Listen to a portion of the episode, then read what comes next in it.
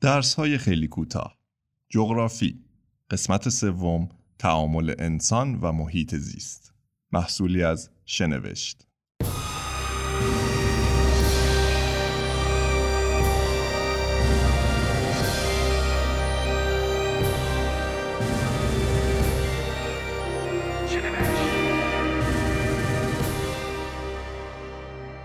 جوامع انسانی در طول تاریخ در نواحی مختلفی سکونت گزیدند و با محیط زیست جدیدشان خو گرفته و در آن تغییراتی ایجاد کردند ضمن اینکه از آن تأثیر پذیرفتند.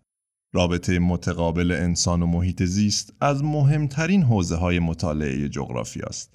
کسب دانش جغرافیایی درباره تأثیرات مثبت و منفی گوناگون جوامع انسانی بر محیط زیست باعث می شود بتوانیم چالش ها و مسائل اصلی سرزمین ها و فرهنگ ها را درباره رابطه انسان و محیط زیست شناسایی کنیم و راهکارهای حفاظت و مراقبت از نواحی طبیعی سیاره زمین و بهره برداری مسئولانه و منطقی از منابع آن را بیاموزیم. هیچگاه نباید از یاد ببریم که محیط زیست شامل زیست بوم های گوناگونی است که زندگی گیاهان، حیوانات و موجودات بسیاری به شرایط پایدار محیطشان وابسته است. تغییرات محیط زیست ناشی از فعالیت‌های انسانی در یک جا بر مکانهای دیگر اطراف آن تأثیر گذار است. بشر برای زندگی و بهره برداری از محیط طبیعی از شیوه ها و ابزارهای متفاوتی استفاده می کند و در نتیجه نواحی مختلفی را پدید می آورد. و برای مقابله با محدودیت ها و موانع طبیعی نواحی طبیعی را تغییر می دهد. برای مثال ساختن صد منجر به کنترل سیل می شود. ساخت جاده های کمربندی و میانبر هزینه های فعالیت های تجاری را کاهش می دهد و به کارگیری تکنیک های دیمکاری در یک منطقه پل های ارتباطی با دیگر مناطق ایجاد می کند. برخی دیگر از نمونه های دستکاری انسان در محیط های طبیعی عبارتند از ساخت نیروگاه های هیدرولیکی به کمک آبشارها، ساخت صدها و نیروگاه های بادی برای تولید برق و کشاورزی در دشت های سیلابی. فرایندهای فیزیکی کره زمین در تشکیل و توزیع منابع تجدیدپذیر، تجدید ناپذیر و طبیعی موثرند. بر اساس پژوهش های زمین شناسی شکل پوسته زمین بر اثر نیروهای وارده در طول دوران مختلف تغییر کرده است. در نتیجه امروزه می‌دانیم که فعالیت های تکتونیکی و صفحات زیرزمینی نقش مهمی در تولید و مکانهای های فسیلی دارند و اینکه فرسایش منجر به تولید های رسوبی می شود و یا الگوهای آبشار الگوی بارش مناطق را تحت تأثیر قرار می دهند.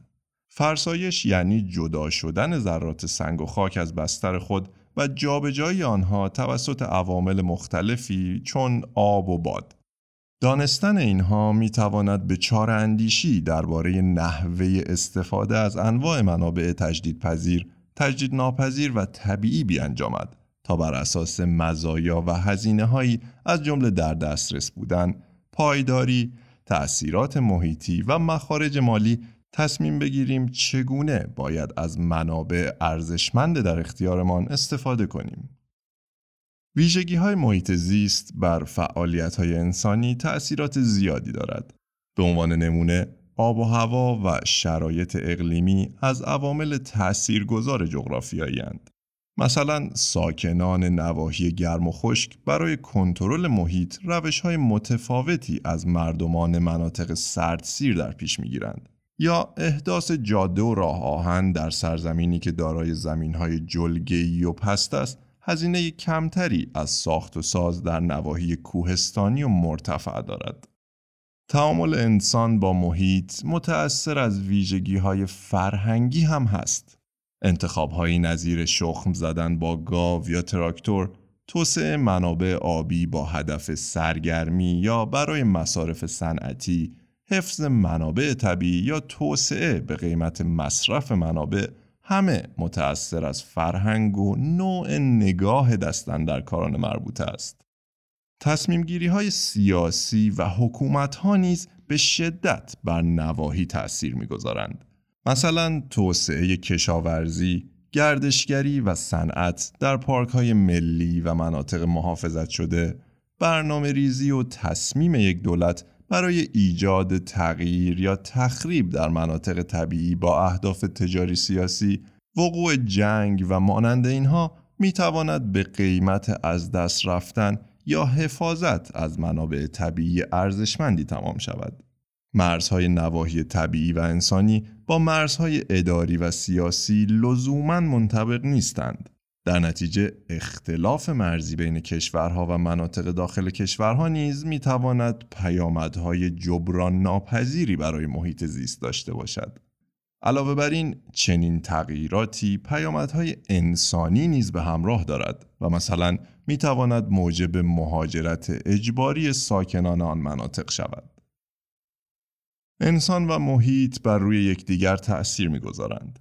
امروزه و به واسطه اقتصاد به هم پیوسته قرن 21 همه مناطق کره زمین حتی دور افتاده ترین نواحی تحت تأثیر یکدیگرند. شما درباره رابطه جوامع انسانی و محیط زیست چگونه میاندیشید؟ دقدقه ها و مسائل مهم محیط زیستی منطقه سکونت شما کدامند و چه پیشنهادها و راه حلهایی برای آنان ارائه شده است؟ منتظر شنیدن دیدگاه شما در شبکه های اجتماعی شنوشت هستیم. با اشتراک در شنوشت.com می توانید سریال های پادکستی ما را پیگیری کنید. در قسمت آینده به مفهوم جابجایی در جغرافیا خواهیم پرداخت. در اینجا به پایان قسمت سوم جغرافی از سلسله درس های کوتاه می رسیم. پیروز و سربلند باشید.